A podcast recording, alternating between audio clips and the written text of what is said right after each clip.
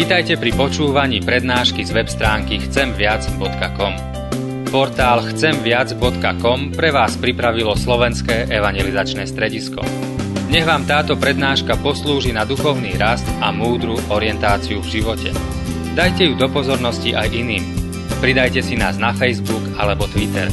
Chcemviac.com. Viac ako dáva tento svet.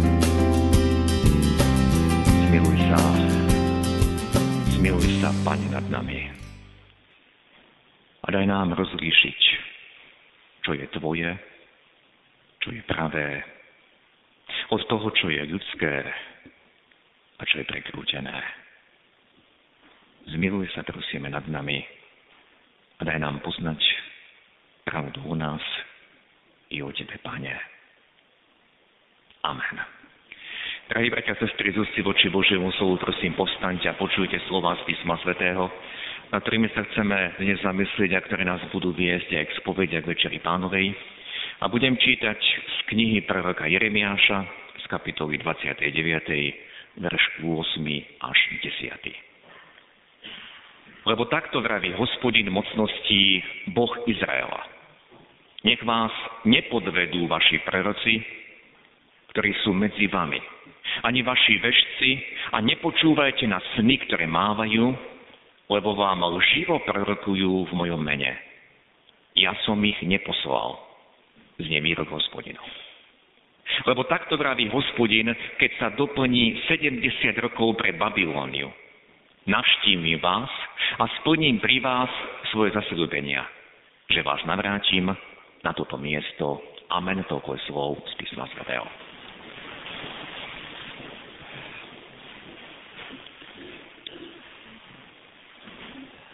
Drahí bratia a sestry, na poslednej biblickej hodine v stredu sme čítali dlhší úsek práve z tejto 29. kapitoly proroka Jeremiáša. A v tejto kapitole nachádzame jedinečný list, ktorý poslal prorok Jeremiáš svojim krajanom do Babylonu. Len pre zaujímavosť, listy či epištoly nie sú iba v Novej zmluve, ale nájdeme ich aj v starej zmluve. Je tam mnoho listov, ktoré niekto niekomu poslal a v nich vyjavil aj Božie posolstvo. Udalosti, o ktorých hovoríme, sa udiali v 6. storočí pred Kristom. Severné kráľovstvo Izraela už neexistovalo. Pre neposlušnosť, modloslužbu a pre svojvoľnosť desiatich kmeňov Izraela pán Boh na nich dopustil trest vo forme Asýrskej ríše, a táto Asýrská ríša si podmanila Severné kráľovstvo a obyvateľstvo odtiaľ vysťahovala preč. Ale Južné kráľovstvo, alebo Júdsko s hlavným mestom Jeruzalém vydržalo tento nápor. A ešte niekoľko desiatok rokov pán Boh tejto časti národa zhovieval. A pritom im posielal prorokov, napomínal ich a volal k pokániu.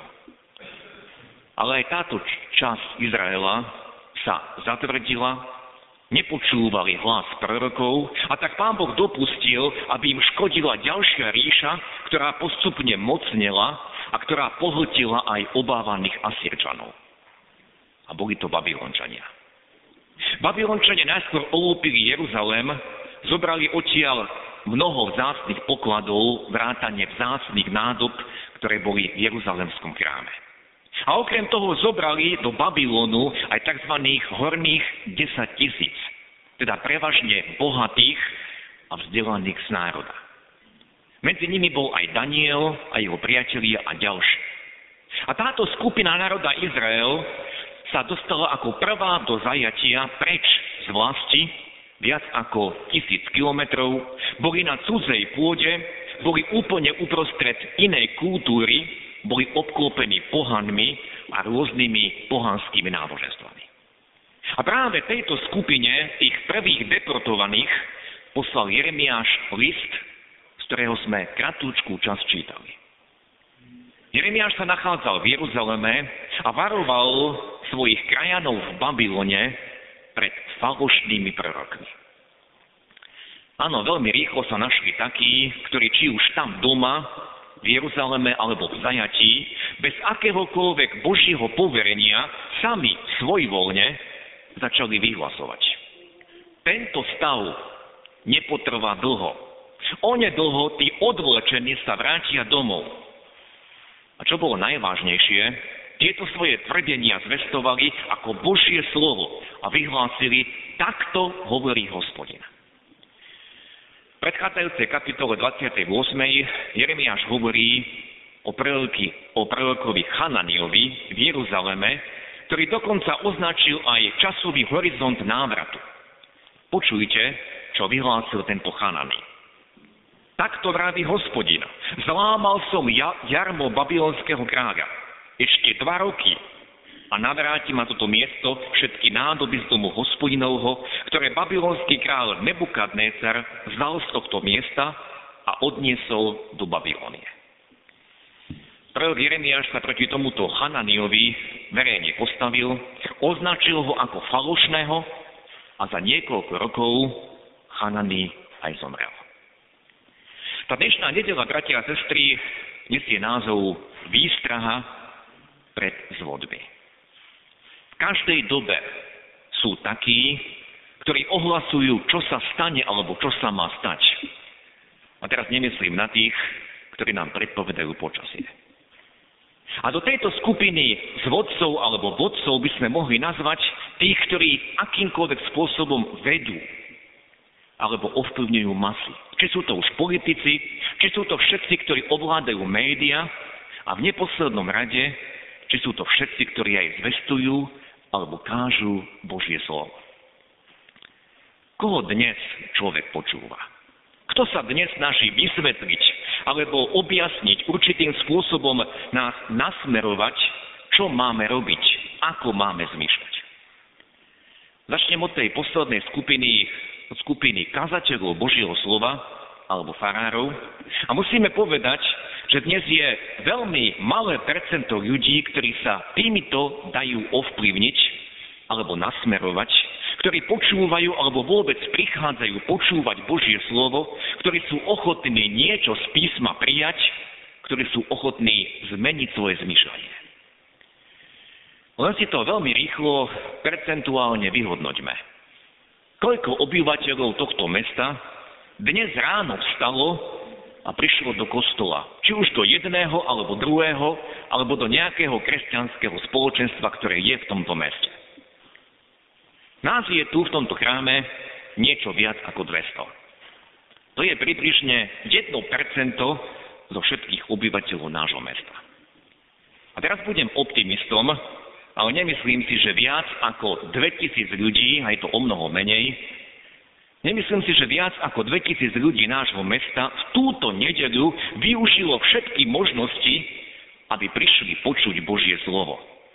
Teda je to menej ako 10% Taká je situácia u nás tu. Ale vieme, aká je situácia v západnej Európe. Tam je to o mnoho horšie. Počúvame správy že kostoly sú nielen na predaj, ako to bolo pred pár rokmi, ale že mnohé kostoly sú tam búrané a to z dôvodu, že tam už nikto nechodí na bohoslužby.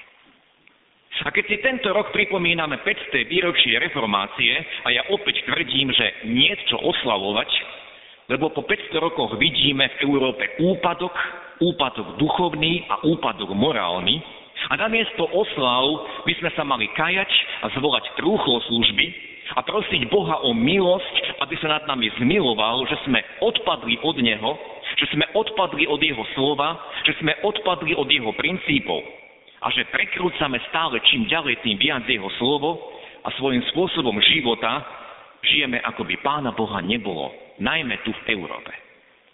Viete, pred 500 rokmi to bolo iné.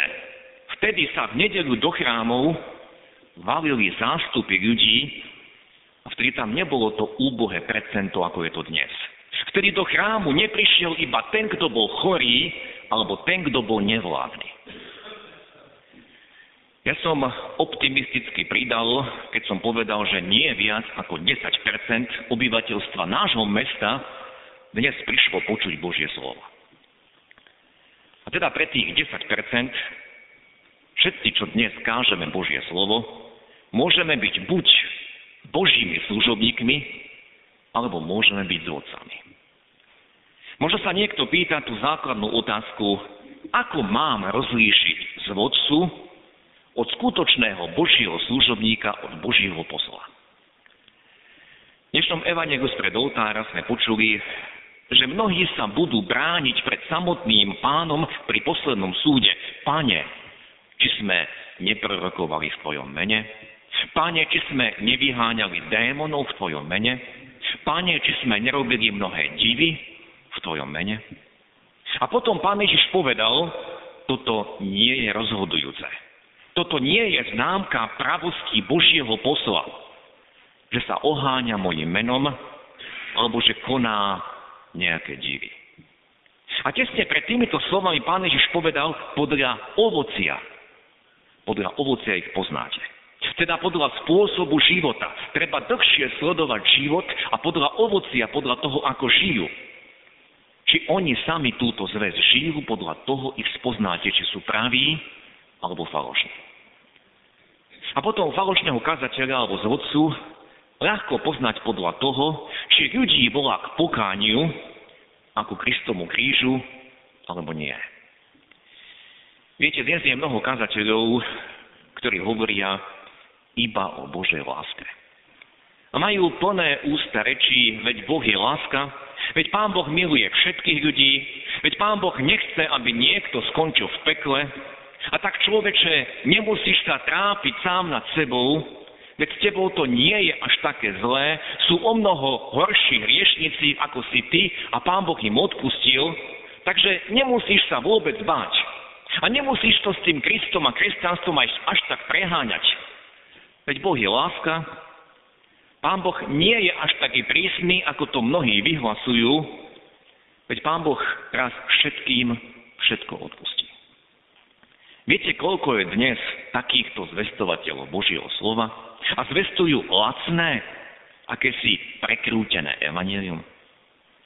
Evanelium, ktoré vôbec nehovorí o hriechu. Evanelium, ktoré takmer nič nehovorí o pokání, teda človeče plač nad sebou, človeče ľutuj svoje viny a napokon opusti a zanechaj svoje zlé spôsoby, ktorými si doteraz urážal Boha. A tak dnes vidíme, najmä v Európe, církev, uprostred ktorej každý si žije, ako sa mu zachce. A je tam spústu cudzoložstva, klamstva, podvodov, znevažovania Božieho mena, neúcty k rodičom, neúcty voči sveteniu dňa odpočinku, veď koľký dnes sme prišli do chrámu. To všetko je dnes uprostred cirkvy. Lebo nekážeme o hriechu, ale kážeme, však Boh ťa miluje, Boh ti raz všetko odpustí. Viete, koľkí kázatelia už vôbec prestali kázať o hriechu a iba zdôrazňujú Božiu milosť. Veď Pán Boh ti aj tak všetko odpustí. Nože, bratia a sestry, Božia milosť prichádza tam, kde je pokánie. Božia milosť prichádza tam, kde je ľútosť nad sebou samým. Božia milosť prichádza tam, kde je plač, kde je priam zúfalstvo, čo so mnou bude. Veď takto sa cítil Luther v zúfalstve, čo so mnou bude, ako obstojím pred Bohom. Božia milosť dvíha takéhoto človeka z jeho prachu a dvíha jeho zrak, aby sa upriamil na Krista. A hovorí, pozri sa na toho, kto zaplatil za teba. Zaplatil za všetky naše viny. Zaplatil za to, aby si nežil už ďalej podľa seba Zaplatil za to, aby si nežil tak, ako sa to tebe páči. A pritom stále Boha zarmucuješ, lebo jeho zákon sa nezmenil. Áno, Boh dal svojho syna, ktorý zaplatil za teba a bola to príliš veľká cena. Bola to cena svetého života. A to nás vedie ku každodennému pokániu. To nás vedie k hľadaniu. Pane, ukáž mi, ako mám žiť. Pane, nechcem ťa viacej zarmucovať. Pane, odhali mi, čo ešte stále robím zle. Viete, to skutočné práve evanelium vedie človeka k stálemu skúmaniu. Pane Ježiši Kriste, Ty si mi preto odpustil, Ty si ma preto zachránil, aby som žil pre Teba. Aby som žil podľa toho, ako si to Ty ukázal, Tvoj spôsob života.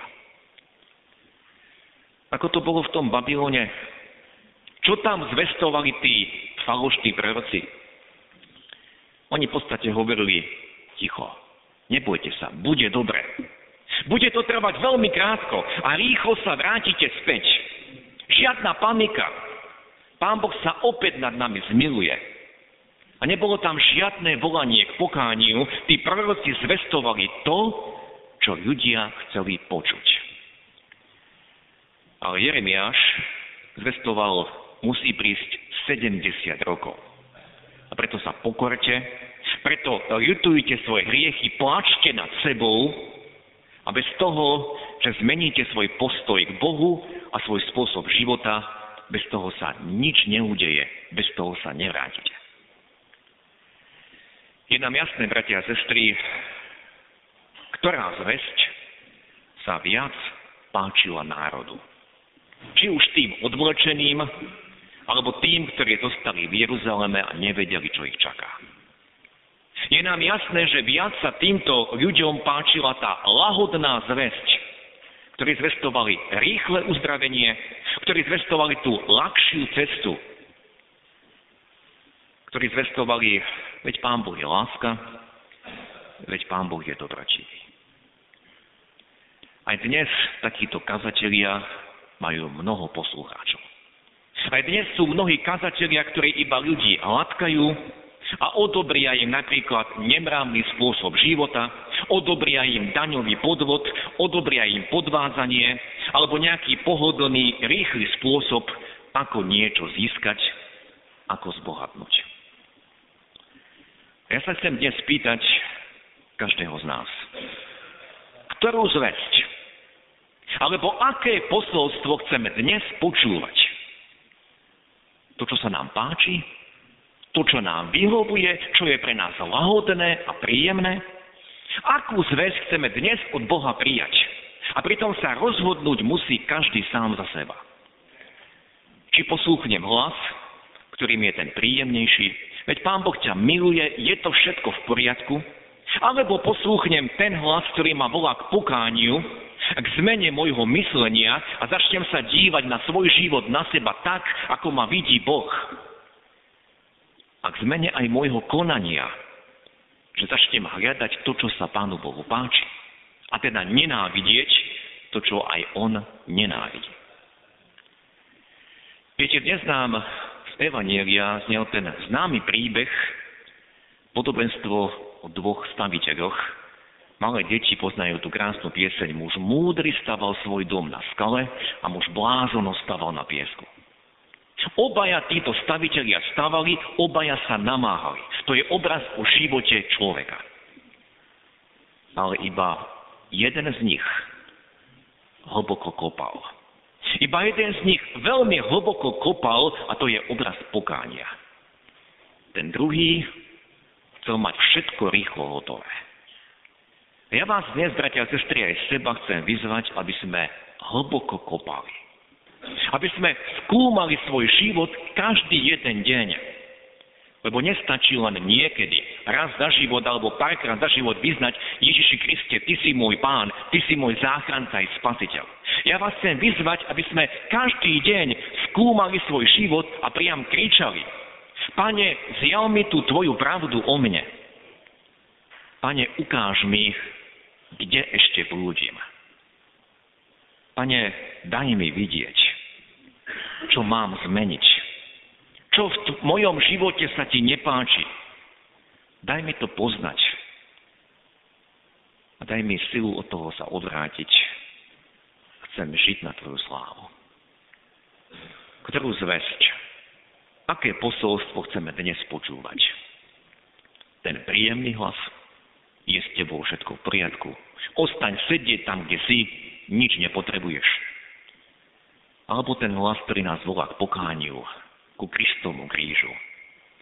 A ktorý nás volá, ja viem všetko o tebe. Viem o tvojich zlyhaniach. Napriek tomu ťa milujem. A chcem ti dať silu, aby si aj premýšľal inak. Aby si videl veci okolo seba inak. Aby si aj konal inak. Ja ti ponúkam silu, hovorí Pán Ježiš, aby si mňa poslúchol, aby si povedal hriechu nie. Koho chceme dnes poslúchnuť? Ten príjemný hlas? Alebo ten hlas, ktorý nás volá k pokániu. Rozhodnutie je na každom z nás. Amen.